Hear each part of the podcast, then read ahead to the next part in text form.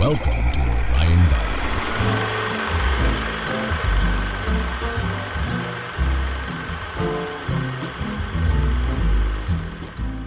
Hello, I'm Josh Wall, and frankly, I love movies. Today, we look at private eye detective in 1970s California investigating the disappearance of his former lover. But in addition to that, we got a lot of really fucking weird shit going on. I'm joined by my special guest, Killian Gummo, to talk about Paul Thomas Anderson's drug induced dark comedy noir, Inherent Vice.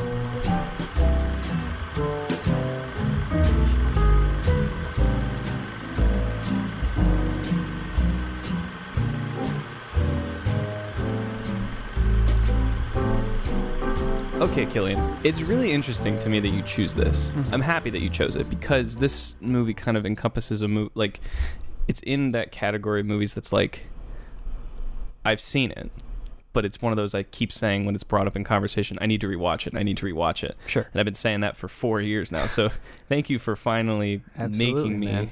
Absolutely. really like actually like sit down and rewatch it. I would definitely say that I chose this film for a couple of reasons. Mm-hmm. Um, if I'm just looking objectively at the actors in it, I love Joaquin Phoenix. Definitely top three favorite actors for me. He's just such like an eccentric, like dynamite actor with whatever material you give him, especially something like a Paul Thomas Anderson joint like this. Uh, also, I love the genre. I'm a big fan of. Uh, mysteries and noir mysteries like detective flicks almost like pulpy genre flicks like this and plus i figured for someone who's not really familiar with the filmography of paul thomas anderson this was as good a place to start as any um, i had yeah, just when- you just dive right in. Exactly. yeah. um, when I had actually first heard about this film, I had just walked out of Shane Black's The Nice Guys. Oh, nice. And uh, Shane Black was my, uh, it, he still is my favorite writer, and someone who I was seeing the movie with had actually given me given me a recommendation to see Inherent Vice. And two years later, I'm a film student in college, and look how we ended up. You know. Yeah, yeah, exactly. It's it is a crazy movie. For sure. I saw it I remember this is when I started getting more and more into kind of critiquing movies and looking at movies in a different way. I was a junior sophomore junior in high school, kind of in that transition period. It was 2014. And yeah, I was a junior and I remember seeing the trailer for this movie and I was like, "Oh, it's Paul Thomas Anderson, sign me up" because I had seen The Master and The Master is still my favorite excuse me, it's still my favorite PTA movie. And I'd seen There Will Be Blood, and I was just blown away by both of those movies that I was like, I have to go see that. And obviously, I am a diehard Joaquin Phoenix fan, just like just like you are. The man can really do no wrong. I love him so much. Absolutely. Um, and I saw that it was the first novel adapted by uh, Thomas Pynchon into be a movie, which I thought was really interesting because, I mean, I hadn't really heard that much about Thomas Pynchon other than you know, I'd heard jokes about Gravity's Rainbow, but like other than that, Right. I haven't. But I was like, oh, that's interesting. He's the first, and I looked up some of his work, and it's like unfilmable, unfilmable, unfilmable, and I was like, oh wow. So I was instantly intrigued, and I remember this was before I went to when I was going when I started going to film school. And I was doing more analysis, and I didn't really focus on the analysis part when I saw this movie. So it just was just so like I remember it ended, and my stepdad and I were just like, "Huh, interesting." Yeah, for sure.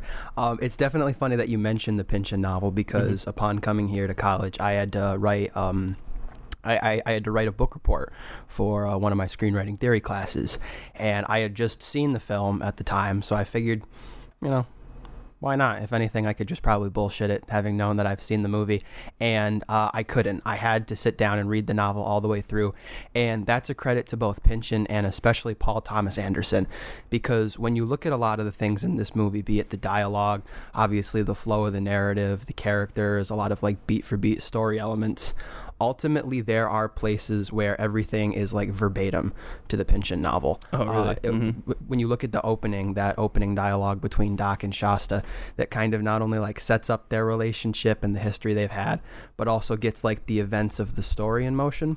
Yeah, That is verbatim from the Pynchon novel. And as I was I know reading like the book- the narration For sure. like straight from it. for Mhm. sure. As I was reading the novel, having already seen the film, I thought to myself, this is a completely different experience. And having gone back and rewatched the film again, it is absolutely a credit to Paul Thomas Anderson that they feel like two completely wholesome and like you know, not one is like really not the same without the other, but they feel like solid stories on their own, Yeah, different stylistically. that's that's interesting because there's so many times like you know take like any there's so many novels out there like you know works that are just like you, you can't film it. You just can't. It's unfilmable. It, it'll, it'll never get done. But there's something about like i mean paul thomas anderson seems like the perfect person to do this Mhm. he's an incredible writer and he's an incredible director and it just seems like he knows the genre and this is this is another thing we could talk about is that this movie plays a lot with genre because it's not you know, it's not a straight comedy. There's a lot of dark humor in it, but it's also not really a drama, but it's also like a noir. It's it's a crazy mix of genre, but like also he just rewatching this film, I remember it being like confusing and it is confusing, but like I was so much more into it while rewatching it last night and it was like I don't know. There, there was something about it. It was just better the second time. I understood it a little bit more, but I was just into the filmmaking more, and I was noticing things that I'd forgotten about for sure. and it's just such an odd special movie that like it's I don't know, it's just a nice special movie. There's Yeah. just something about it that it just it hits me and there's so many good performances in it and I don't know, it's such an it's such a weird film. I can't speak for the rest of PTA's uh, filmography, but I could probably say that Inherent Vice is one of the most surreal films I have ever seen. There are scenes and moments in this movie you are just you have to see to believe. Um, and Paul Thomas Anderson, what he does is he takes these oddball characters and moments, and really this mystery that when you look at it is almost like Coen Brothers, Big Lebowski. Le- excuse me, uh, Big Lebowski esque, and that it doesn't really feel like it's amounting to anything, Yeah. that it's about anything necessarily. And he manages to not only make it compelling, but super entertaining. And it's also a film that really gets better with every rewatch, and that you understand more, you notice more things that Anderson kind of lets hang in the background that alludes to like future story elements. And really, I just, having only seen this one film, I could definitely say that PTA was the guy for the job. he, it definitely is not a movie that's like you watch it once and you totally get it. It's a multiple viewings kind no, of of movie not. for sure. Um, but it's there's so much to talk about. Like, I mean, let's look, just look at the cast. The cast in just on alone gets you going. sure. You got Joaquin Phoenix, Josh Brolin. Owen Wilson, Katherine Waterston. This was the first thing I ever saw her in before Steve Jobs and Fantastic Beasts.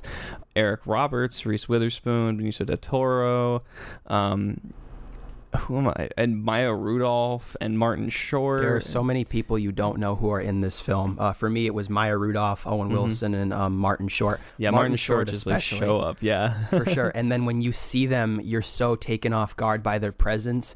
It only like you're really kind of like in this vulnerable state where you don't realize you're being fed these fantastic story beats through their amazing performances. For as I will say, for as great as Joaquin Phoenix is in this movie, there are a bunch of other um, players in the cast here, particularly Josh Brolin, Mm-hmm. uh, Martin Short for the short tenor that he's in it, um, that just completely run away with every single scene. Yeah. they're in.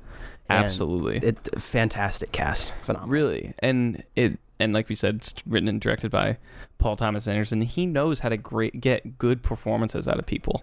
Like he he just is so good at like he uses his his directing style too. He's like this is you know a more recent Paul Thomas Anderson movie, and it's very like he does a lot with like moments and making it feel like this is this is like this is happening now. Yeah. Or like and he does such a great job. It makes you feel like you are there, and in that moment, it gets the performances out of the people to be feel more natural. It's a very natural kind of For sure. directing style, and it just works. You Um, mentioned earlier that this is a fantastic period piece, and it absolutely is. Uh, when we get a little later into like the step-by-step analysis, Mm-hmm. um, I really was thinking about how great a period piece this is, and how it perfectly encapsulates the transition culturally Yeah. in uh, uh, on the West Coast and specifically California and the Bay Area between the late 60s and the early 70s. Uh, when you look at it, though, and when I wrote this report based on the Pynchon novel, uh, in order to really understand both the uh, the film and the novel a little more, I had to know more about the cultural context of what was happening when the film takes place. I um I didn't I knew pretty little about the Manson murders and uh, the kind of this like war on drugs and what was considered to be hippie culture at the time. And I think Anderson doesn't really like glorify that or condemn that, but really utilizes that so effectively Yeah. to kind of just flow right into the narrative and a lot of dialogue, especially between um, Bigfoot and Doc. Oh yeah, for sure. They have, and we'll talk about it in a little bit, but they have fantastic interactions. They're so good together, incredible chemistry. Um, in addition to, in the cast, we have we got the music by Jonny Greenwood, the guitar player from Radiohead. I actually listened to the score. Um, really good score, on the way right? over here. Yeah, it's awesome.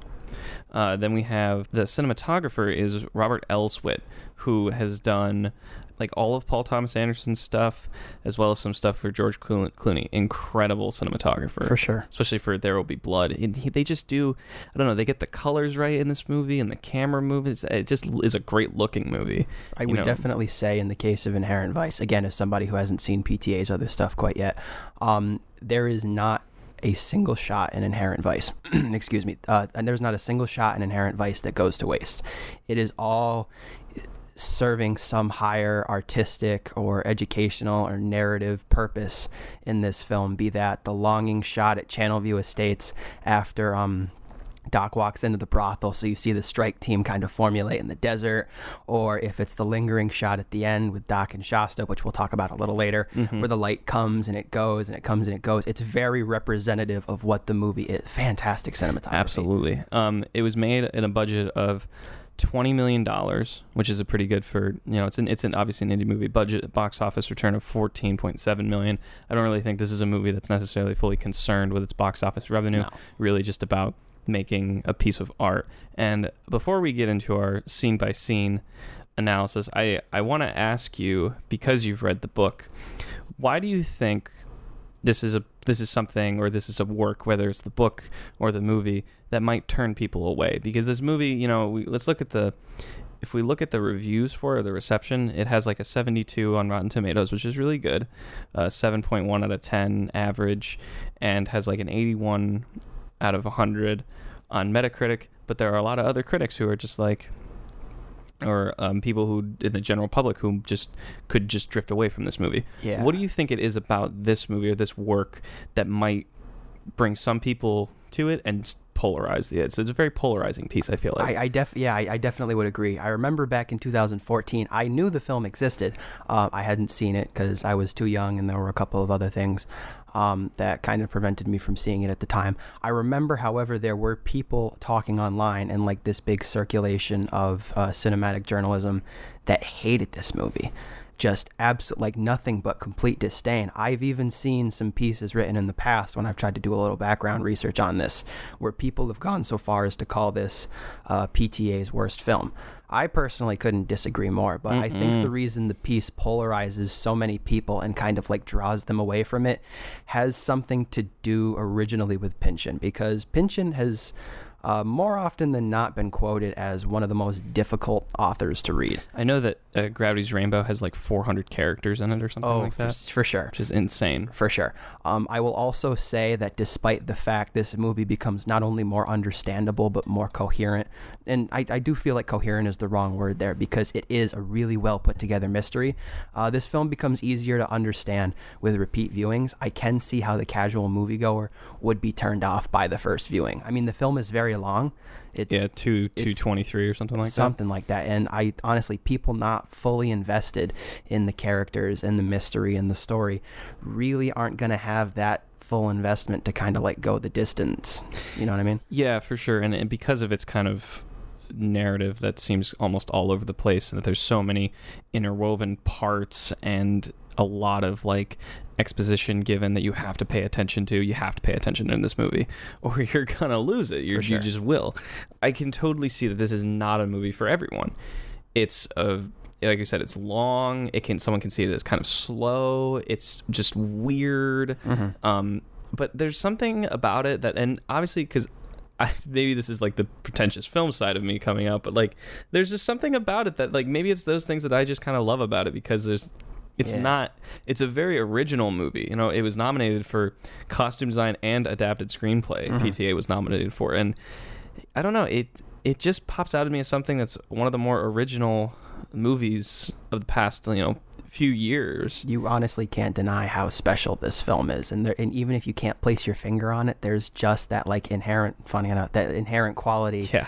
Uh, about the film that not only makes you enjoy it so much the first time, even if you don't necessarily know what the hell is going on, but that brings you back for those future rewatches. Yeah. And in understanding it, it I, I almost kind of compare it to like an Edgar Wright movie, if I can make that transition for a quick second. Because ahead. uh, the first time I saw Hot Fuzz, I was eight years old in like 2007, I think. And I saw Hot Fuzz for the first time. And you know, because I had heard from my friends, oh, it's funny, it's action packed, it's really smart. And I had seen it, again, I was only eight years old at the time, but I didn't understand what the hell was going on in it. But I definitely knew there was something special about it. So I kept watching it and I kept watching it and I kept watching it. And that really is like, I hope the same effect that Inherent Vice has on people. I hope it almost has that like Edgar Wright effect that not only do you love it, for an intrinsic reason the first time around, but you keep rewatching it and noticing things, and you love kind it of like more. um, more so kind of like a Blade Runner. Abs- oh, absolutely, like a Blade Runner. Yeah. Um, I, I, just, I remember the thing with me is that when I because I don't know rewatching it I'm like so happy it was like years later you know because if I just rewatched it, I feel like if I I went to see it when I was 16 and then if I just seen it again maybe just another year or less later I would have the same opinion it was like yeah it was it was good I don't know I just you know but I now like just rewatching I don't know if it was just because I've seen weirder stuff. Maybe that's what it was. I've seen weirder stuff yes, this that no like this like is the gold This was like, anymore. oh, okay, interesting. yeah, you know, I've seen, you know, I've seen Eraserhead now, and Yeah. like, I, this isn't that, this isn't that bad. But I don't know. I I was captivated.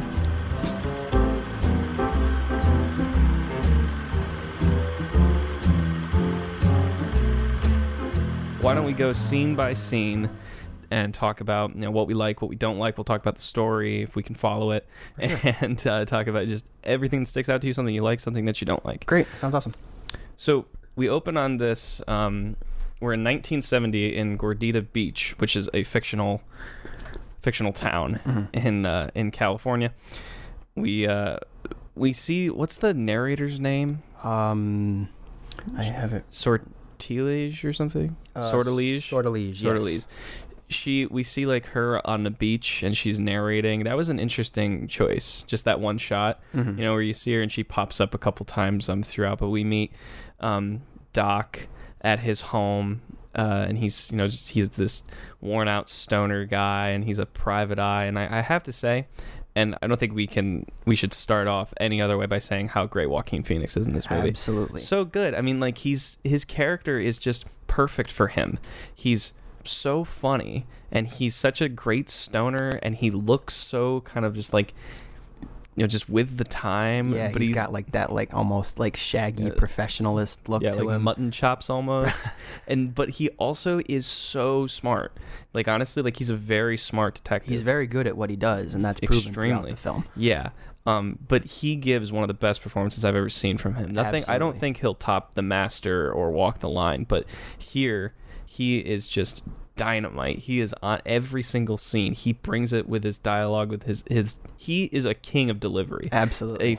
A just master of delivery. when you look at Doc ultimately in this film, Doc is in the same boat that we're in, as he's kind of like this aimless wanderer, like burnout renegade. And I don't even want to say burnout, but just like once was a little bit more professional than what he is now. Uh, he's still a very accomplished and very talented PI uh, in the world that um, PTA sets up here. But th- it's he gets one of the greatest character introductions in this film, in that he doesn't really get an introduction. He's kind of just hanging out on his couch, Yeah. smoking pot, and watching TV. But that's a perfect introduction Absolutely. because he's just like I don't know. He builds. He just can. You continue to build with this character, and I love that you see it through his perspective. Mm-hmm. Everything happens. Like we see everything happen the way he sees it happen, Mhm. which I love, and that is a kind of a thing that I want to. I'll put into analysis for a little bit later, but he's the perfect um, protagonist for this movie, and I don't know that he's just such a interesting character that you kind of think like, oh, this guy's an idiot, but like then you keep going and you're like, actually, he's actually really smart. Like he knows what he's doing. He also cares a lot. He's got Absolutely. a lot of compassion. He knows when shit's not right. Um, and you're just with him. There are a number. Funny, I, uh, you mentioned the compassion.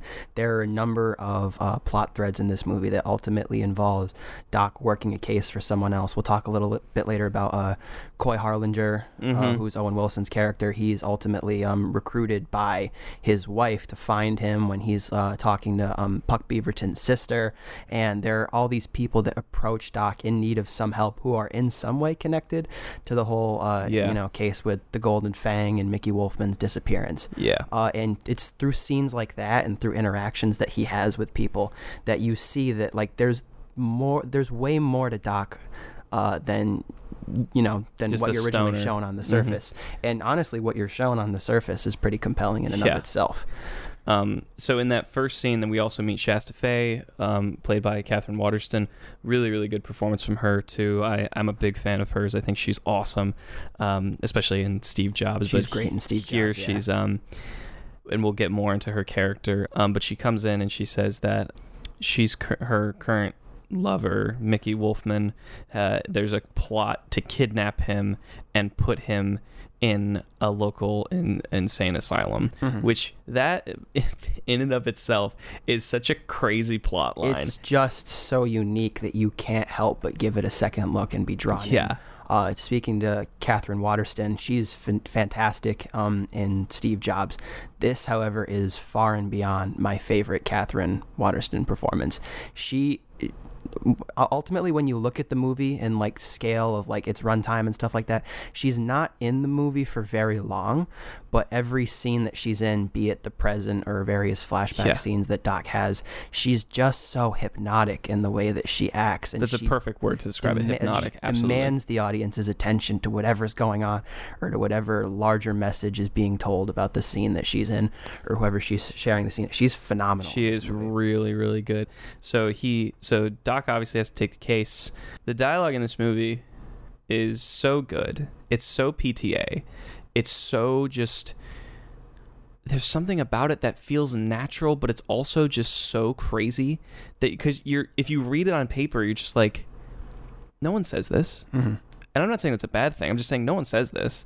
And then you watch it and it just feels so natural and it almost feels like everyone in this world says it absolutely and they're just so like it's laid back but then there's energy it's all over the place and it's so great. I love it. Um I truly think if there was like a match made in heaven as far as writers for two different medium go, it's Thomas Pynchon and Paul Thomas Anderson 'cause- because he makes dialogue that's not only seems authentic for the narrative and for the larger scope of the film, but again, it's what people would say at the time.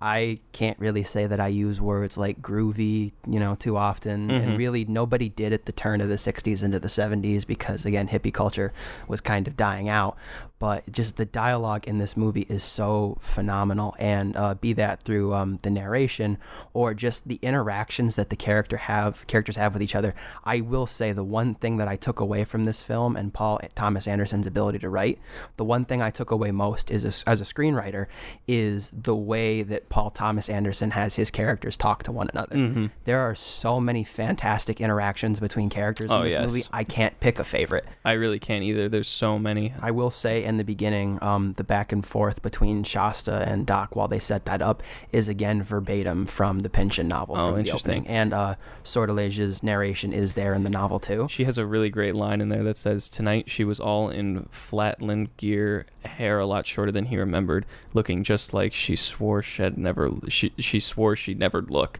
and i don't know there's something about the narration in this movie that just is so poetic and is so well done I, I love it It symbolizes Mhm. like her transition from this like lower, what was seen as kind of ultimately like this lesser lifestyle into the higher elitist, like darker world of Mickey Wolfmann. There's another great line there about the fact that she wasn't wearing like a swimsuit bottom and like a country Joe and the blowfish t-shirt Mhm. or something Yeah. like that. And I really think that the narration, it's feeding you the it's it's it's feeding you the themes like uh, like you know it's feeding you the story's themes and a lot of things that intrinsically help you care more about these characters. Yeah. And you don't even realize it. That's the best part about Mhm. all of it. Yeah. It just sounds like really cool dialogue. It is. And so then the story continues, and we've so uh, Mickey Wolfmann is one of the biggest like real estate developers at the time, and uh, he and Doc calls his aunt, uh, his aunt, and is saying that he is um, that Wolfmann wants to become a Nazi, and he has like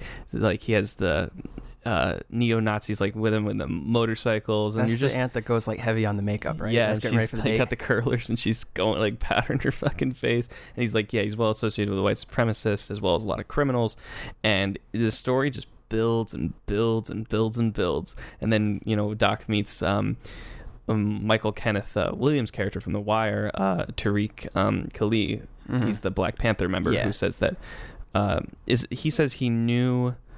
Uh, oh, Glenn Charlock. That's when Glenn Charlotte because they were in Chino together. I will say, in relation to the whole introduction of the Aryan Brotherhood thing and the Black Panther Party, this movie originally, when I had heard Aryan Brotherhood so early on in the film, I almost felt as like I was being thrown a curveball way too early. Yeah. And then they introduced, oh, there's the Black Panthers, and then there's the Golden Fang, and then there's the FBI, and then there's the LAPD. I felt like too many plot threads were being stacked on me at once initially. Mhm. And then when you realize how well they all connect, you think, oh, okay, that obviously, like, it really just helps, again, tie it together on future viewings when you have, like, kind of that sense of the larger picture. But I'd also be lying if I said there wasn't a little bit of curiosity that came with, oh, he's part of the Aryan Brotherhood in a time where after World War II was predominantly over. Mhm. Um, I don't really know much about culture in the 60s and 70s still, even with the little background research I did. But I have to imagine there were still people who believed in that mentality. I'd imagine. I mean, there still are today, so Yeah, definitely absolutely. for sure. Um, and Tariq tells Doc that they're uh, they're tearing down like the neighborhood to get make way for the Channel View Estates. Channel that's View a, Estates. That's a big. Um, that's Wolfmann's big, big thing. And Doc's kind of a little iffy on this, but he goes to check it out. And this is one of my favorite scenes of the movie. He goes to Channel View Estates and he's driving past um, the cops when, or all the motorcycle gang when they're leaving. And then he goes inside. And when he goes inside, you see them all run a little bit closer to him in the distance. And this scene is just a perfect introduction to the humor because there's like six different things that happen in this scene that I just find completely hysterical. Absolutely. And so he goes in and he meets Jade, who's a great character. I love Yeah. Jade. Jade's awesome, played by um, Hong Chau, who is fantastic. Um, and they and she goes, "Welcome to uh, where the the at Pussy Eaters, right?" And there's yeah, it was like the uh, like Pleasure Girls Massage Palace or yeah, something like and that. And there's like they're doing a special on eating pussy. for fourteen ninety five. And she's like, "Are you a are you a cop?" And he's like, "No." And he goes, "Well, if if you're a cop, we can give you a special discount or a special sneak preview of the pussy." And he's like, "What do I licensed get?" PI? This is PI. so great. And then so the one girl comes out. What's her name? Uh, uh, Bambi. Right? Bambi, right? And they come out, and she goes down on her, and Doc's just like, "Uh, what? I, I thought, uh, oh." Oh, okay. And then he just fucking and the door behind them is like boobs and then her vagina and the, the little door opens. It's up. just like not only is it hysterical and something that I completely regret watching with you know without like the volume down on my TV, um, but uh, it's also something that is very representative of how like sexually open artistically people were becoming in the 60s and 70s. Mm-hmm. Uh, the door is actually for as you know prominent as it is in the shot. I didn't notice it until the second time I watched this movie, and it really like it takes you off guard, and it just it makes you vulnerable almost to the point where you don't see uh you know Glenn hitting or I, I believe it's Glenn around the corner that hits Doc on the head. Is it? I think so. I'm not sure, but I love that scene because I Mm-hmm. remember that was always in the trailer and it still cracked me up last night. He hits him in the head and he turns him around, and as he's falling, it looks like he tries to punch, Right, but then right. it just goes down, and Um, it's so great. I mentioned earlier, I actually found a similarity to that scene. Um, for those that don't know, any listeners uh, who might be fans of the Nerd Writer, who's a video Yeah, essayist Nerd on Writer, mhm. Yeah, um, he has a uh, he has a great video essay. Uh, I believe it's called "Movie Violence Done Right," where he talks about like kind of the pulpy noir genre flicks written by a gentleman by the name of Shane Black, who wrote Kiss Kiss Bang Bang, Love Shane Black, The Nice yeah. Guys. Mhm. Um, and I really feel that not only that specific moment, which is hilarious, but a lot of the violence in this film, it's awkward and it's messy and it's like perfectly suited for the kind of film Yeah. that we're watching. It's almost like that scene in Kiss Kiss. Have you seen Kiss? You've, I have, yes, yeah. It's like the scene where Robert Downey Jr. puts one bullet in the gun, but he ends up shooting the guy Yeah, anyway. yeah. um, so Doc wakes up and he's laying next to Charlotte's dead body, and there's a bunch of policemen, and we get introduced to my second favorite character in this movie next to Doc, and that is Lieutenant Detective Christian F. Bigfoot Bjornsen. Bigfoot Easily one of the longest character names ever. So played perfectly, perfectly by Josh Brolin. this might actually be my favorite Josh. Brolin I may have to agree with you, and I'm a big Goonies fan. Yeah, but- for sure. He is just I I would say even more so like if I had to pick one um, actor in this entire cast that I feel just completely steals the movie, runs away right to the end zone with every scene they're in, it's absolutely Josh Brolin. he kills it. There are so many great scenes and moments and lines that he has in this movie and it really just it fuses so well with the kind of movie that you're watching. Ultimately everything about this film fuses perfectly and I think it's that energy and that charisma that Josh Brolin brings to the character of Bigfoot Bjornsen that is it's it just makes it all the better honestly. Um and he is just so funny.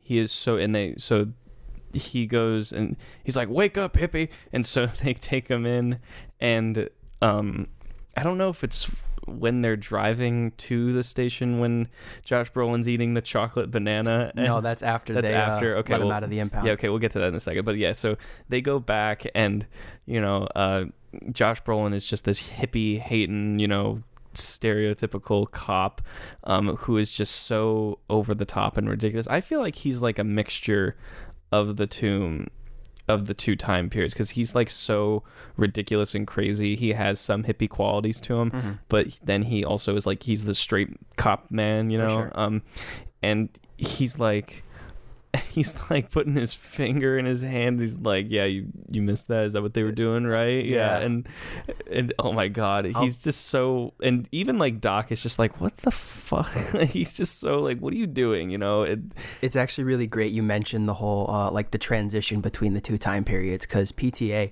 actually uses the fact that this movie more or less takes place in between the end of one decade and the start of another to do a lot of great things with not only the themes and the plot but also the characters and especially Bigfoot who's kind of got like that divide in him behind all like the lunacy and the comedic timing and like the hardened LAPD grit. And you obviously learn what the reason for that is later, but I think it just serves so.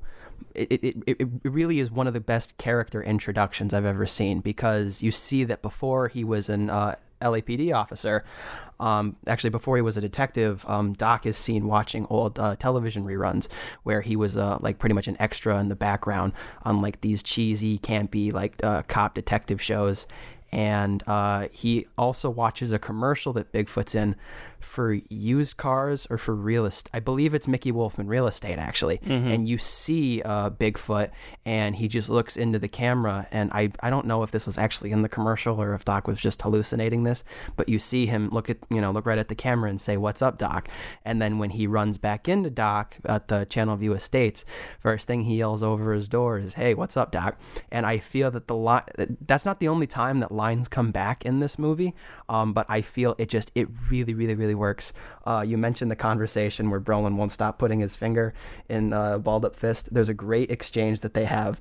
Uh, Bigfoot asks him, "Do you think they're you know?" F U C K I N G Oh, ing and then Doc goes Fuckinging? and then they just completely just move on to the next Yeah. sentence like nothing it's had so ever just said. off the rails but they, they don't i like that they don't acknowledge shit like that that's a big thing with this movie they don't acknowledge weird things that happen you just have to accept it and can- move on um, and then we meet uh, benicio del toro's character Sanch. Sanch, who's great. Benicio del Toro is awesome For and sure. he's uh, he, is he uh, like for the Coast Guard or something like He, that? I believe he's a lawyer for marine law. Yeah, because Uh-huh. like he kind of works as Doc's like unofficial like law consultant in this case. Yeah. Yeah. So he, he works as a lawyer for marine law and he comes in and he basically, because what the uh, LAPD is led to believe at first is that uh, as Doc wakes up next to Glenn Charlock, who's been killed at the Channel View Estates, the LAPD believes that Doc killed Glenn Charlock. Right. And basically, Sarge And- comes and bails him out and all says, like, ultimately, you, if you're not going to charge my client with anything, let him Yeah, go. and Wolfmann has disappeared at this point. Yes. So now that's that kicks everything into motion. There's another great quote that I have to get to the before we move on. Uh, uh, Bigfoot's looking at his papers and he goes, "I've decided I'm going to kick Mr. Sportello." And Sanch goes, "You're going to kick him? That's assault." That's assault. and, and then Doc kind of moves over and in like all like this pl- this continued like camaraderie with Bigfoot. He leans back over and he goes, "No, Sanch, I think that's kind of just like police vernacular. It means they're gonna let me go." uh, and I really like just in that short time, you understand. It's it's the same way with Doc and Shasta. It's normal dialogue. It's not expositiony and it's not really like presumptuous or condescending. But in that normal dialogue, that's actually really entertaining. You understand that not only do these characters have great rapport and great chemistry, but they also have a history. You can Yeah. definitely tell that there is a past. there's a there's Bigfoot relationships. Yeah, there's relationships there. When and when he's like, "No, I think it's like police vernacular. I think they're going to let me go. I'm just doing my job, Doc. I'm just doing my job, Doc." And he just he almost says it to like himself, and he's like looking up. You know, he's like, "Just fucking goddamn it," you know. And it's at that point we are now introduced to uh, the banana scene. The banana scene is brilliant. It's no words are said. It's one shot, and they're driving in the car, and uh, Bigfoot is eating a chocolate covered banana, Like and a it, frozen banana, almost, yeah, right? and it's focused. He's kind of out of focus, but Doc is in focus, and you just see him like for a solid minute, just very uncomfortable looking at Bigfoot, and it is fucking gold. it doesn't really take a genius to figure out the way that Bigfoot might suggestively be eating a frozen banana. And I think the decision to have the camera focus on Doc, Mm-hmm. and ultimately, like if you could, if you want to say that Doc is weirded out by what uh, Bigfoot is doing, focus on him for maybe five. The scene is drawn out for the better part of I want to say at least like 15, 20 seconds, and you're not only like the more that set, like the more that scene sets in, not only is that like the funnier it becomes, but like the more resonant of like Doc, of what Doc's feeling and like kind of this like unspoken like repressed insanity that Bigfoot is going through. I just I think Paul Thomas Anderson's choice to drag out the scene and like prolong. I think it's just brilliant. It's so funny. It's just so yeah, it's there's nothing I would change about that. That, Absolutely. that, that one shot. Um so next this the the story gets even thicker. We meet um Hope Harling uh Harligan Harlingen Hope Har- Harling Harlingen, yes. Harlingen, There- yeah. There's an N at the end. Yeah, it's weird. Um, who is calling on Doc because her um, husband Coy, played by Owen Wilson, is supposed to be um, missing. She was said to be dead, Right. but it's not. It wasn't really confirmed, and sh- they were heroin addicts together. And I love how fucked up she is. Yeah. Like not like she's not like drug. She's crazy. She's insane.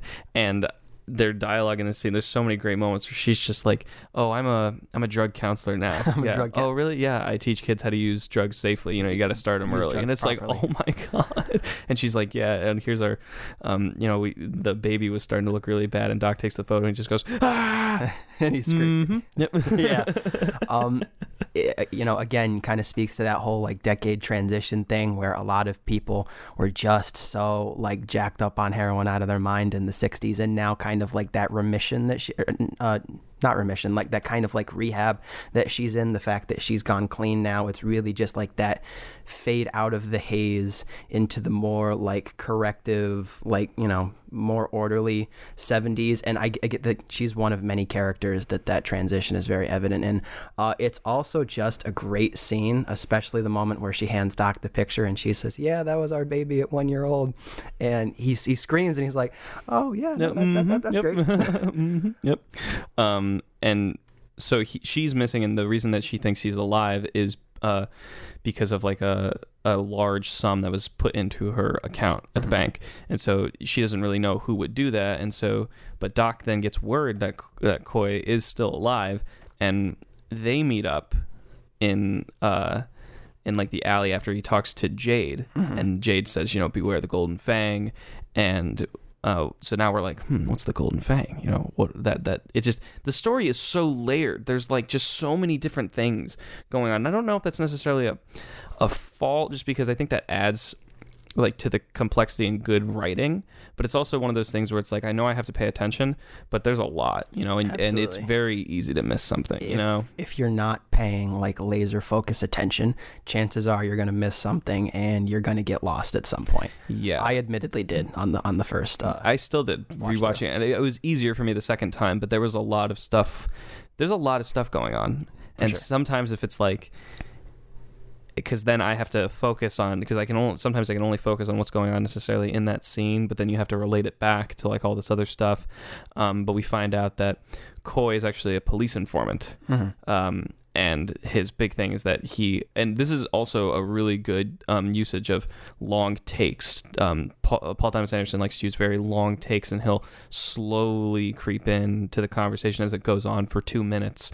It makes the dialogue just feel so natural, and um, it we're invested because you know we we can't break our focus For sure. you know you're just in and um doc doesn't tell him that he went to go see his wife No, he just tells him that he'll go and like kind of scout the place out, like not because we, you know, the audience know that he's actually already gone. Like Hope called him, and he's seen his. I don't remember what his baby's. It starts with like an A or something, right?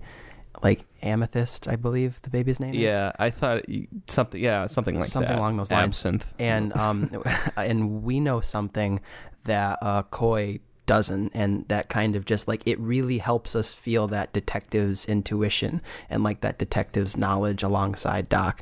Um, I will say reading the novel and watching the film um, it's great to kind of progress through this the first time at a very slow pace, but also taking the time to figure out what pieces to what and what connects to where uh, because you ultimately feel like you're solving this at the same time that Doc is. I feel that some of the best protagonists, I mean, really anybody would feel that some of the best protagonists are ones that we can relate to.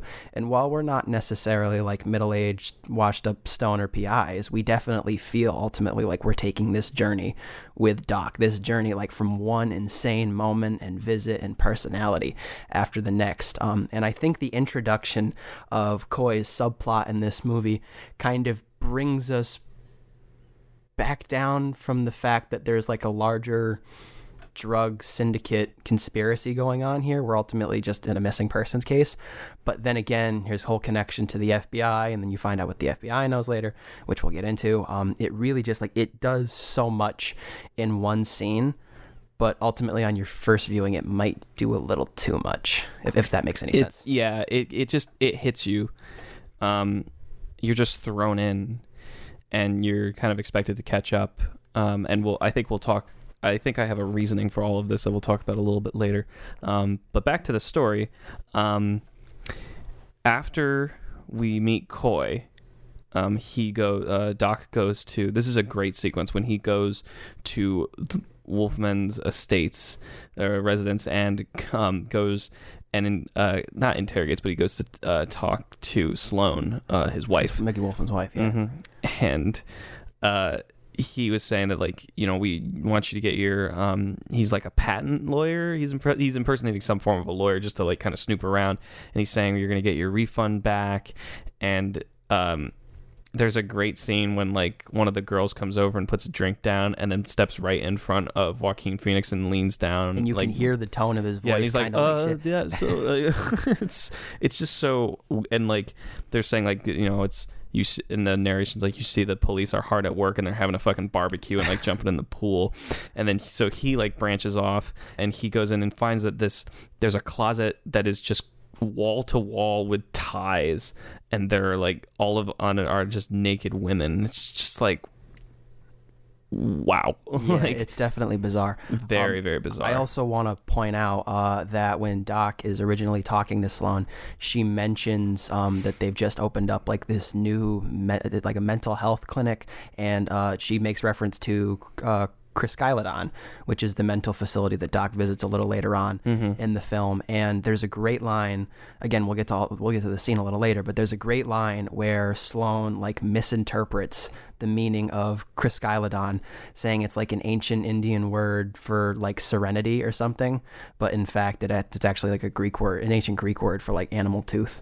And I th- again, there's the whole dialogue comes back later on in the film, and I think that's just a really great touch. Uh, it's something that I definitely noticed on a second viewing, though. I like it; just totally went over my head the first time. Yeah, um, for sure. Uh, and the scene in the in the closet where he's talking to the one girl and she puts the tie and then they kiss and then he walks away and he's just like another time, another time. Uh, and doesn't he go back after he leaves like the house? He gets like the shit kicked out of him by Josh Brolin, So or is that a different moment? Uh, this scene I still don't exactly understand, and they call back to this and later in the film when they're talking about Doc and Bigfoot's relationship. But seeing as how the LAPD is at you know at that Sloane's house, um, Wolfmann, uh, not Wolfmann, uh, Bigfoot and another detective are waiting in a squad car outside, and Doc runs out of the house and jumps on Bigfoot's hood, uh, like the hood of his car, to which Bigfoot then All in slow him off the motion. car- in, Yeah. in slow motion. I, I gotta ask, what's your take on that scene? I like it. I, I'm not really sure why exactly it happens per se. Um, Probably just something that kind of take the edge off. I guess. Um, but I think it's a really funny scene. The fact that there's this cool, the score is playing and it's very, you know, kind of over the top with its kind of classical nature and he's getting the shit kicked out of him. I personally thought that that was funny. Mhm. Yeah, I loved it. It's a great scene. hmm Um, and I think this is also when he goes back to the, um, when he goes back to the police station. Um, no, that's a little bit later. We'll talk about that later. Um, so then we get introduced to Reese Witherspoon's character. I'm a huge Reese Witherspoon fan. Um, and her, she's a deputy DA. I mean, her name is Penny, and they have a discussion on the this like park bench. Another long take, slowly creeping in. Um, and uh, you know she's you know asking about all the shit that's been happening. And you know they say that the FBI think that obviously he that Doc had killed um Charlock because he was the only one there. And he was like you know doped up. And, and he's like you know when are you not smoking? He's like my smoking has been lessened you know recently or has got, gotten in the way of work you know? She asks him when's the last time, and he goes, "I don't know. I got to check the logbook." Yeah. second." Um, I will say the scene that comes after this, where we learn that ultimately Kimbrel brought him, uh, uh, or I, it's not Ki- uh, Penny is it Kimball Kimball? Penny Kimball Kem- mhm. Penny Kimball. Okay, I thought it was Kimbrel, like the Red Sox Mhm. pitcher. Um, sh- when she brings him back to the uh, the station, um, Doc is stopped and interrogated by the FBI. This scene struck me as really interesting because Mhm. it's another one of those like surrealist, in tranquil moments. Uh, ultimately, as the FBI continue to question him and things get more tense and a little weirder, the FBI agents throughout the room, you don't notice it at first because just the agents in the back start to do it. At a point, everybody starts picking their nose uh, Yeah. while they're talking to Doc, and I almost took this. one of the guys on the on the left is on uh, Veep the Yeah. show on HBO yeah Oh no, kidding, really? Mhm. So the FBI scene, um, I just I thought that was funny because when you look at it, ultimately when they're picking their nose, it's symbolic of the fact that ultimately all their hands are dirty and like this corruption Mhm. scandal. And um, if I can allude to Edgar Wright's Baby Driver for just a second, Sure. um, I will say that uh, over the summer, I was watching Baby. This was right after Baby Driver had come out. I was watching it with friends, and um, Kevin Spacey's character in that movie, who, funny enough, is also named Doc, I believe, uh, constantly alludes to informants who have a nasal problem. Mhm. And my friend watching the film, I was like the film person, and my friends back home at the time had asked me like, "What the hell does that mean?" And I just kept, I truly didn't know. And then someone over on our right goes, "Oh, it means he's got a coke problem." And you see uh, one of the FBI agents in the back, um, ultimately kind of like uh, like wiping his nose Mhm. a little bit, kind of representative of the fact that they're uh, wrapped up in this scandal with a drug cartel, and they've been sampling the product. Yeah, and it's really funny. There's like the banter is fun because Doc like just doesn't respect them, and then like they're like he's just constantly making fun of them, and uh, like he goes and leaves in the wrong door, and then it's locked, and then he leaves again. They flip him off, and it's just they were saying like you know they weren't they were like offering him a job if he like talks or something like that. It's really another scene where Joaquin Phoenix is just like he, he he does his thing and he brings it. And all of like those weird awkward interactions that Joaquin has I love the gag where he goes through the wrong door and even kind of like lingers on it uh, for a second almost as if like he meant to do that. Yeah. and then the whole like peace sign and flip him off as he walks out the door is great. Absolutely, yeah. The Golden Fang is actually the name of a boat, as we've been as we were told by Benicio del Toro, that it was in the Bermuda Triangle for like 50 years, and then they're looking at the boat like from offshore, and so now you're kind of thinking like, why would you have to be afraid of that? And even says that, why did you want me to be afraid of the boat? You know. And we get another interaction with um Coy Harrington, and we learned that you know he was one who kind of like he was kind of in the communist um craze for a while and now obviously like we said he's an informant then we get another good um, narration scene with the they're talking about the scene with the, with the ouija board. Um, and there's something about that scene obviously with the narration just being so beautiful and well written the scene itself is just so well made between Joaquin Phoenix and Katherine uh, Waterston. They're like playing with a Ouija board, and then a number comes up, and they call, and it's clearly just a number to bust, you know, dope heads. But they go running, and they don't find anything, and they're just running around in the rain, and just being so. Cl- it's such a I don't know. There's something about that scene that's very whimsical and cute, and I love it. it's a fantastic scene that not only deepens the relationship that you know uh, Doc and Shasta once had, but it also helps allude later to when Doc goes back to the actual um, like spot of where the Ouija board day happened because Shasta leaves him the postcard that asks, you know, do you remember the day with the Ouija board? And he goes back to that exact spot. And in once was like, I believe it was the vacant parking lot at the time that Doc and Shasta went running. Now it's the Golden Fang Enterprises where, you know, the tax evading dentists all, all, Yep. all have their offices. which is a great transition scene because it goes from literally that rainy day into present day, and this is where we meet uh, Dr. Rudy Blatnoid, um, played by Martin Short. Martin Short is Really, so really fantastic. great, great, quick. He's not in the movie very long, No. but he has a very good, crazy, classic Martin Short performance. He was like he was a really good casting choice for that. Um, uh, I don't remember what exactly does he get like any information he goes to Blatnoid's office, um, and he basically discovers that um, that uh, that the Golden Fang isn't uh, just a bow or say necessarily an Indo-Chinese heroin cartel, but it's also this like society, this syndicate. He says of uh, tax evading dentists. Um, and there's the whole introduction of Japonica Fenway, who Doc recognizes from an earlier case, and then that plot thread comes back way towards the end. Right, Um, right. And we learn basically that the Golden Fang isn't necessarily one entity, one thing, and that confuses us and also intrigues us and brings us into the story more. Um, also, Martin Short. I, I if, if I had to classify almost every character in this movie as one thing, I'd probably say insane. But Martin Short, in the short time that he's in this movie, is like the most like psychotically insane. He is. He is just so, So- Mm-hmm. eccentric and off the wall, even in like the tiniest mannerisms and what he says. I really can't say enough about how fantastic yeah he is in this movie. Yeah, he's and like when the girl comes in and he runs away and like as he's running takes his pants off and then he leaves and you know they're doing cocaine and then when they start driving, you know, they get pulled over and he starts freaking out in the back. And my favorite line is like anyone uh with long hair uh, any more than 3 people in a car is now automatically considered a cult. And they're like what? The qualifications are like the, long blonde hair or uh, longer long hair. shoulder length hair, quoting the Book of Revelations, which Japonica does when the officer comes to the car. Uh, she asks if he's the great beast, and then um, the third one is uh, I don't remember what the third one is, but yeah, no, it's just it's a great scene where Martin Short especially is great in it because like his over the top paranoia works really Yeah. well.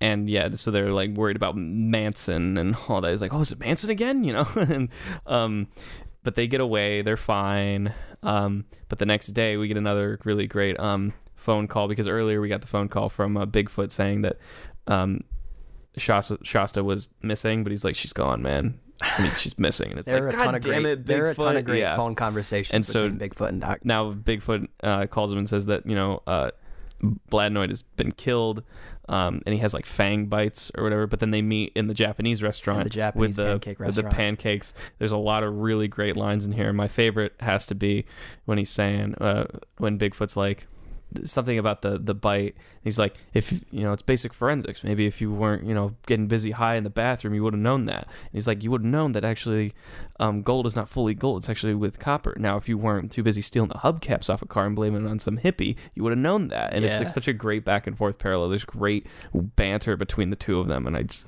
It's also another another scene where Josh Brolin is given a lot of room to do his thing and kind of like he's this surrealist character. Uh, just the entire scene. The first time I saw this movie, the one thing I. Uh, f- I, the one thing I couldn't help but focus on is the fact that he keeps asking for more pancakes in his really like crappy Japanese, um, and he's just Mm-hmm. Moto Pancake. Moto Panakeku, and um, he just he keeps asking for it over and over and over Yeah. again, almost as if he's and the chef's like, house. "All right, it's coming." Yeah. and then uh, he looks at Doc and he says, uh, "The pancakes here aren't as good as my mom's, but I come here for the, for the respect. respect. It's a Ugh. hilarious line. It's just got that other dynamic property where you know there's something underlying to yeah. Bigfoot. It's kind of gross. for sure. It's just like, uh, I don't know about that, you know. Um, but yeah, great to add to his character. And then so the whole thing is we find out that there's um, we talked about Puck Beaverton. Um, his character came up a little bit earlier um, in the film, and he was he was one of Wolfmann's bodyguards. That there might be a connection between him and Coy. There's a lot going on at this point. There's yeah, there's so much. It's crazy. Doesn't he then go to the uh the mental like not the the Yeah, then he goes to the help facility. He goes to uh, Chryskylodon facility in um, Ojai, California.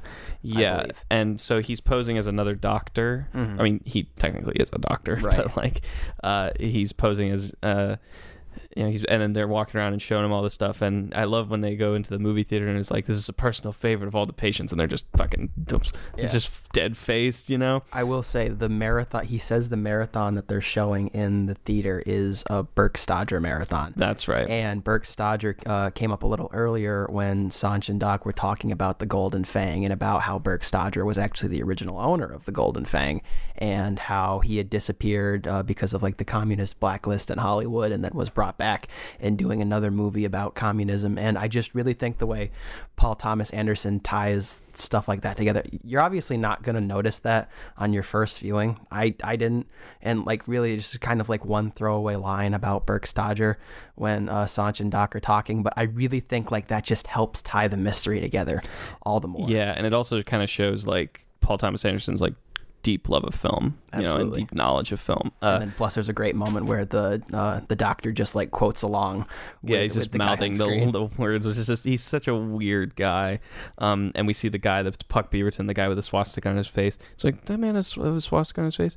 Uh, no, I believe it's an old uh, Hindu saying. And it's just For- like for oh, peace and serenity. peace yeah. and serenity, yeah.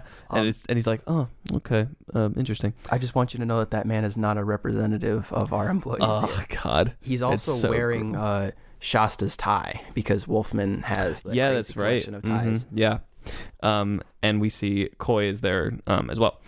And my favorite moment in this entire scene is it's so small, but there's something about it that just feels so natural and so funny.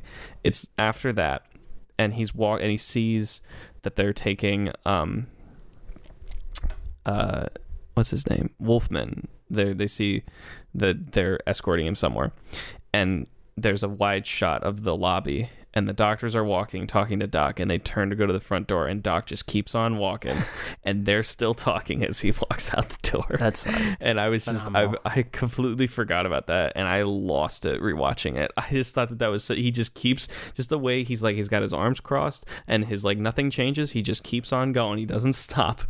But he gets he manages to go speak to wolfmann and he's saying that um Wolfmann's clearly been brainwashed at this point. yeah He's being Um, held by the FBI. yeah he was saying that like um he kind of he thinks that what he's done is he feels kind of regretful about what he did, and like he was saying like, "Go home, little hippie." Like, where's Shasta? And he doesn't get his answer. Yeah, he's honestly been made to feel so guilty by the FBI and the people that have him about that he's built a career and a fortune off charging people for real estate. And there's a line in there, I believe, where he says, I've charged people to live, but ultimately I didn't realize that it was supposed to be free. Mm-hmm. And there's the mention earlier in the film of the fact that he wanted to build some like housing complex out in the middle of the desert that people could live in for free. And you really just kind of see at this point when we've found Mickey Wolfmann and there's really not much else to do with Mickey Wolfmann as far as the narrative con- is concerned. At that point, the story just becomes about going finding Shasta and what's going on with the Golden Fang, and not necessarily Mickey Wolfmann anymore. We kind Yeah. of just like see the resolution, his uh, his his end of the story there. Yeah, and so, but then this whole story continues to change as Doc goes back, and he's at home, and Shasta just shows up. I remember seeing it in the theater and just being like, "What? That never happens. Yeah, That you don't see that ever." It's- Ballsy move on For for, Paul. Thomas Anderson because you know that like because you've basically just alleviated everything, Uh-huh. all suspense and all like. You know, be, but it's a it's an interesting it's a very interesting choice. it does a lot again i feel what this movie does best is ultimately makes you vulnerable Mhm. for the sake of kind of like you know uh, portraying its uh, more powerful themes uh, kind of under the surface katherine waterston in this scene um, and, and she ultimately has to act against the backdrop of Doc talking on the foot with, um, uh, or not talking on the foot, talking on the phone uh, with Bigfoot, uh, and how he's saying, "Oh, your girl Shasta's back in town," when clearly she's right Yeah. there. And is isn't this when his like wife is yelling at him? Yes, Yeah. and there's also a great scene where Bigfoot's wife uh, starts yelling at Doc again, kind of like alluding to this perfectly broken family life that Bigfoot had. It really just it does so much for so many characters, and Yeah. it's a great scene. for sure. Um, and Shasta saying how, and she tells this whole story about like Wolfmann and how amazing it was that she could basically just be completely invisible and made just like not be seen and how terrible it was. And just her whole monologue of just talking to doc sitting there on the bed is just so good and it shows so much about her. Like he gives so much of her performance because again it's another long take that slowly creeps in. But it kind of just shows how kind of what's the word i'm looking for? But like I don't know.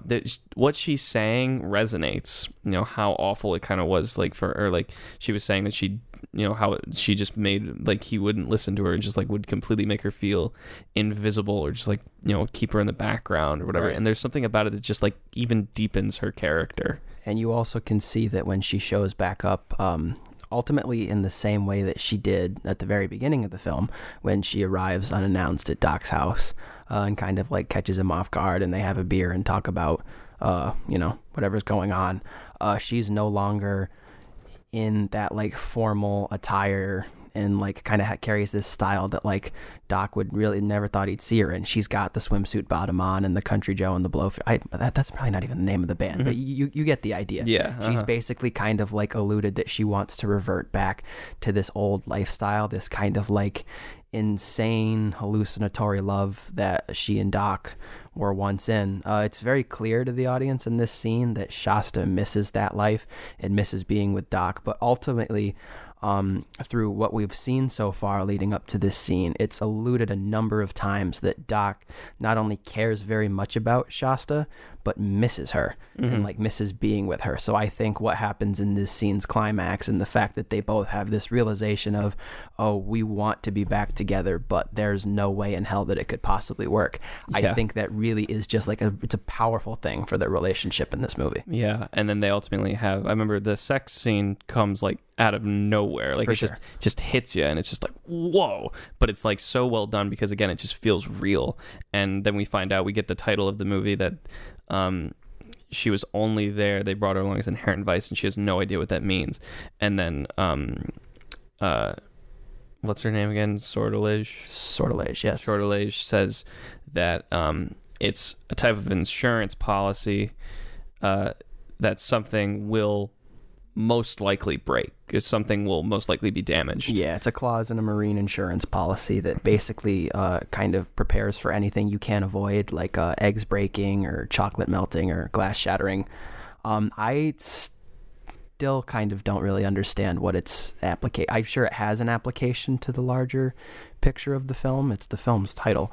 Yeah. Um, but I think just it's a really interesting uh, element to think about for sure, uh, because Shasta obviously doesn't know what inherent vice is, and Sortilege kind of fills us in on the objective definition, but doesn't ever really like think about what it means. I just thought of something, and I'll talk about it. I'm going to save it for later because I just thought of something, but that'll be good for analysis. So, Cool. um, Shasta and Doc are back, and then we see them like walking on the beach, um, and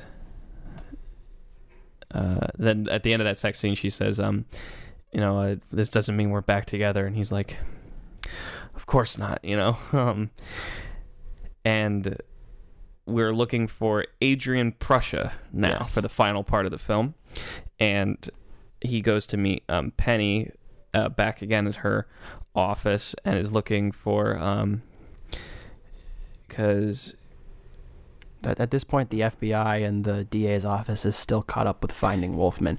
but So- they're also saying isn't this like Prussia's the guy who Prussian is the guy who killed Bigfoot's partner. Big the right he killed Bigfoot's partner but he also killed um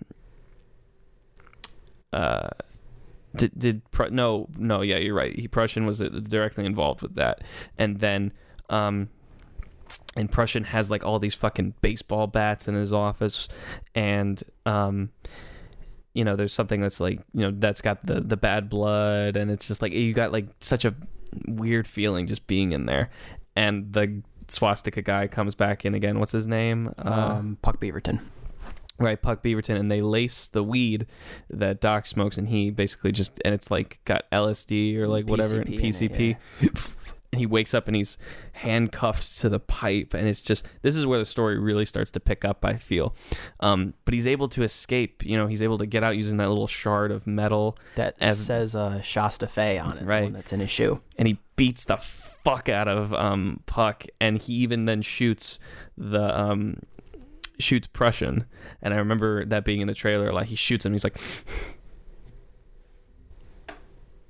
"Did I hit you?" You know.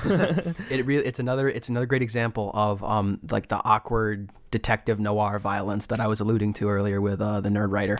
Um, I really, it, it works in a film like this, and although it's definitely got its qualities where it feels like the same as a film like Kiss Kiss Bang Bang or The Nice Guys, it's also just got its own stamp of authenticity on it. It feels very inherent vice, and it feels it, it works for the genre. yeah, for sure. And then we see that now um, Bigfoot is taking the heroin out of like he's stealing all the heroin and you know leaves it with Doc and I love the scene where he like beats him with the with the bush. Yeah, yeah, he's yeah. getting all pissed off because he leaves it in his apartment. He doesn't know what to do and he's just sitting there and he's surrounded by heroin and he's and then he makes that deal with um with the people from the Golden Fang Mhm. and it's this fucking like weird ass family. Oh, for sure, yeah. Yes, they're like, and there's like, so, uh, how long you been with the Golden Fang? And they're just, they just look back and they don't say anything. before he goes and makes the handoff of uh, the heroin and he exchanges that for uh, Coy's freedom, um, he meets with like one of the head representatives of the Golden Fang, who ends up being uh, Japonica Fenway's father. And again, the introduc- or the reintroduction of that plot thread really just like it's it, it ultimately reinforces the fact that Inherent Vice is a bunch of crazy personalities and elements almost in Big Lebowski fashion that you never feel would fit together. And then by the time you understand the larger picture here you just you see how all of these things have come together. And how everything is just crazy interconnected and it's it's a great moment um i i don't know the actor's name the gentleman who plays Japonica's father i Oh, believe don't is know. one of the shield council members in ant-man which is a weird thing to Mhm. know but that's where i recognize him from. Yeah. Um, so they get rid of the heroin and Coy is free and they take him back home. And it's a sweet moment where he goes and sees his family again, Mhm. which is nice. Um, and this is the scene for me that was just kind of like, the weirdest scene. It's when Doc is at Talk home. Yeah. And he's like, damn it, Bigfoot. And he kicks in his door and he comes in and he starts smoking the weed. And then he eats the joint and then he eats the remainder of the weed. And Doc like has like one tear that rolls down his face. He's just like, oh man. And this has a great line in it. And he goes, Are you okay, brother? And Bigfoot's like, I'm not your brother.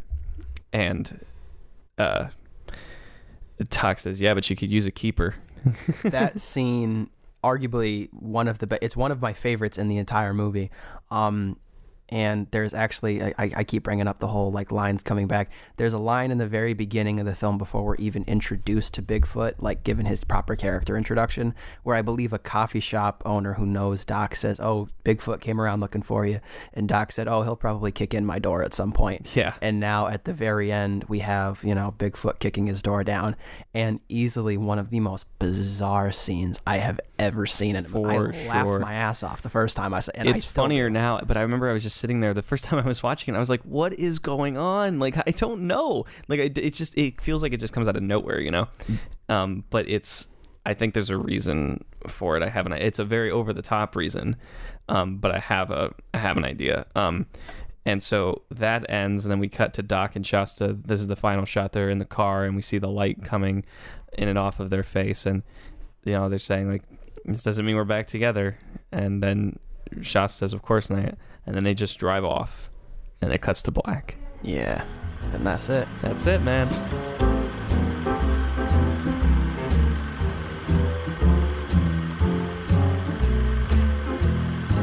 So let's get into analysis because I had there's a lot to unpack with this movie, and I had my original thought. I couldn't really pick up on certain things, Um, and I'm talking about the rewatch. The rewatch, there was things where I was just like, I almost I remember the first time I watched it, I was like, I almost feel like there were certain things were unresolved, mm-hmm. and rewatching it, I was like, oh, I think there's the story, you know, and plays out differently. But I mean, all the stories do end up they have a bookend. But then I was rewatching it, and I was like, I still don't really know what the overall takeaway is of it. And I was thinking that maybe it's like it's this fictional town in California where you know it's it's during a very odd time where it's like it's it's a fictionalized place maybe it's just this town where so many weird things happen and it's not really supposed to have a clear answer and it's kind of supposed to not necessarily make a lot of sense. But then as i was just reading we were just talking about the title inherent vice i think so let's so we said that that is like it's a it's a policy to uh it's something that will will most likely be damaged you know like you said like chocolate melting or the glass breaking and on this IMDb page here, I read that, in other words, a sort of defect in a product that will lead to it being deteriorated. And I was just thinking about the characters. Um, a, a lot of them, I think that that's kind of what it is. It's about something within them that will kind of be their downfall or something that will like kind of lead them on a certain life. So like with Doc, it's kind of the longing and missing of the of Shasta and his relationship, and that's kind of you're not really sure where that's going to go. And I think that's where kind of the movie ends is you're not sure if that's going to end up well for them or not because they don't necessarily look, you know, positively happy at the end of it. It's kind of like the ending of The Graduate Yeah. you know and i think that that's kind of so like they're they're longing for each other and then i feel like bigfoot i think that's why he eats the weed at the end because he kind of misses that side of him. That's why i was thinking because he does have that blend of like the hippie and the i feel like there was something in him that was attributed to the 70s or um you know the 60s and the very hippie culture and that's just not who he is anymore and he kind of misses that i feel like or something like that. There's something still inside of him. With martin short it's his you know paranoia and the cocaine addiction. Um i think with shasta and doc are kind of the same thing. I definitely would agree. Um, I, I I think that's actually a great way to uh, to kind of look at it. Um, in suggesting that uh, it kind of it's a it's a clause in a policy that covers for anything that you can't avoid, so it almost prepares for the inevitable. And this downfall, like this inherent flaw that each of the characters have, inevitably comes together in this mystery that starts when Mickey Wolfmann goes missing, and the Mhm. way that all these characters and plot threads come together really is like the true manifestation of what Inherent Vice is. If- I also think it's the same with like um, Owen Wilson's character, um, because I mean he's not the brightest guy, and I think he just kind of got wrapped up in all of this kind of by you know from the remember he was like shouting that thing at Richard Nixon, Mhm. and I think he just kind of got wrapped up into it when he obviously really didn't, and he just got and being an informant, he just got it, it that led kind of led to his um his involvement, and I think there's something in every character, you know, I think also with Reese Witherspoon's character, maybe it was like a past, you know, like his her history with Doc, um, and you know, pushing, uh, like getting involved again there. I think maybe I'm being vague, and this is kind of more of a like a a more start of an idea, but like, I just I feel like there's something in it that says, you know, each character. I feel like you could find something that maybe a more more than likely will be a flaw and that will lead them to the deterioration very much like inherent vice i think the title is reflective of the characters Absolutely. um and maybe i need and like i said i'm more than interested in looking at it again and rewatching it and being more with that idea in mind because i was watching it and i was just trying to make sure i followed the story Hmm. the second time because i was only like i said i'd only watched it one time so i needed to pay attention to that. I wasn't i was trying to like pick up on themes and certain things but i was just kind of going along as it happened but like i don't know i think now that i fully know what inherent vice means i feel like that leads to to other things. And this is movie is just so weird that it and so interesting and original and deep that i feel like there is a lot of room for interpretation. Hmm for sure. Um, beyond the title, I wanted to talk for a minute about uh, uh, Sortilege, uh, the film's narrator, because she's seen throughout the entirety of the film, and she's basically one of our only uh, viewpoints into the scope of everything that's happening.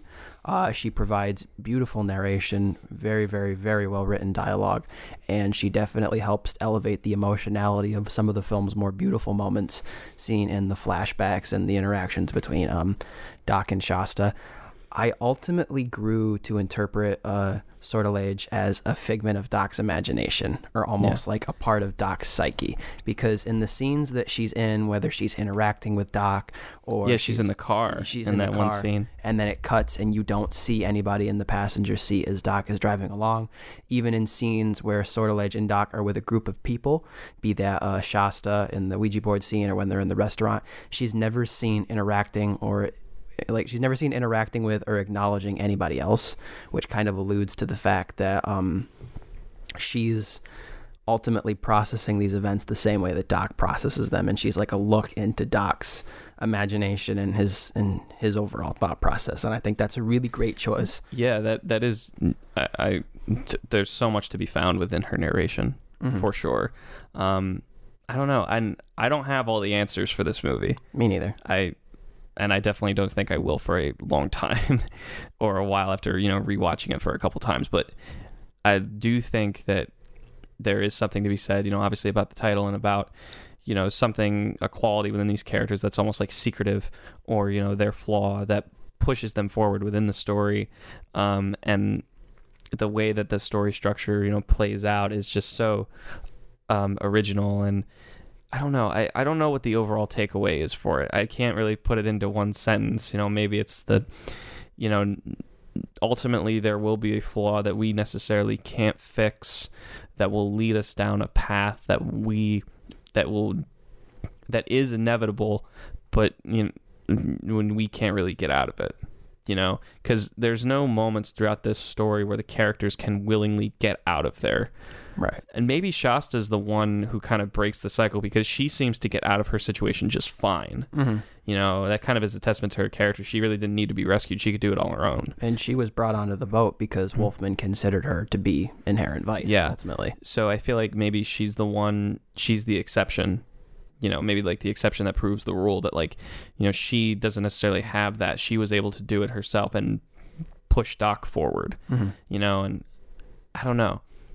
These are just Yeah. ideas that I'm having right now, but it kind of just is a testament to the writing and something that makes me want to watch it again. it's a great um story it's, it's a very thought-provoking story when you really kind of piece everything together and you think about what the title means and what the narration means and what all these characters are going through on top of that just my own personal uh takeaway here it's a great detective flick It really I, I- is. I love the genre and on top of everything else it is such a sophisticated thinking man's detective movie um, that i just i can't help but love it I, I go back and i rewatch it over and over and over and it's just I, I can't help but get sucked into the story and Yeah. the mystery every time. for sure. Um, before we go, now is the time for a very special part of the show Okay. where we rate the movie. Ooh, all right. Um, what I want you to do is I want you to tell me what medal you're going to award it, and I want you to give me a really brief synopsis as to why.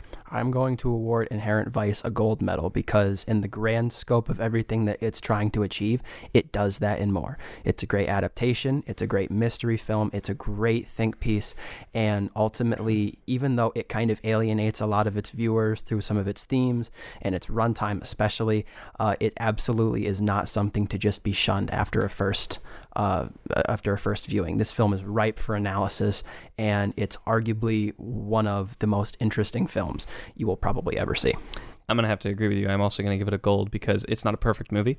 Um, it does have its flaws where, like, you know, it's difficult to follow, um, and obviously you have to pay attention. But even if you are paying laser attention, there's gonna be something that's just like not going to make sense inherently. You know, it's just it just won't.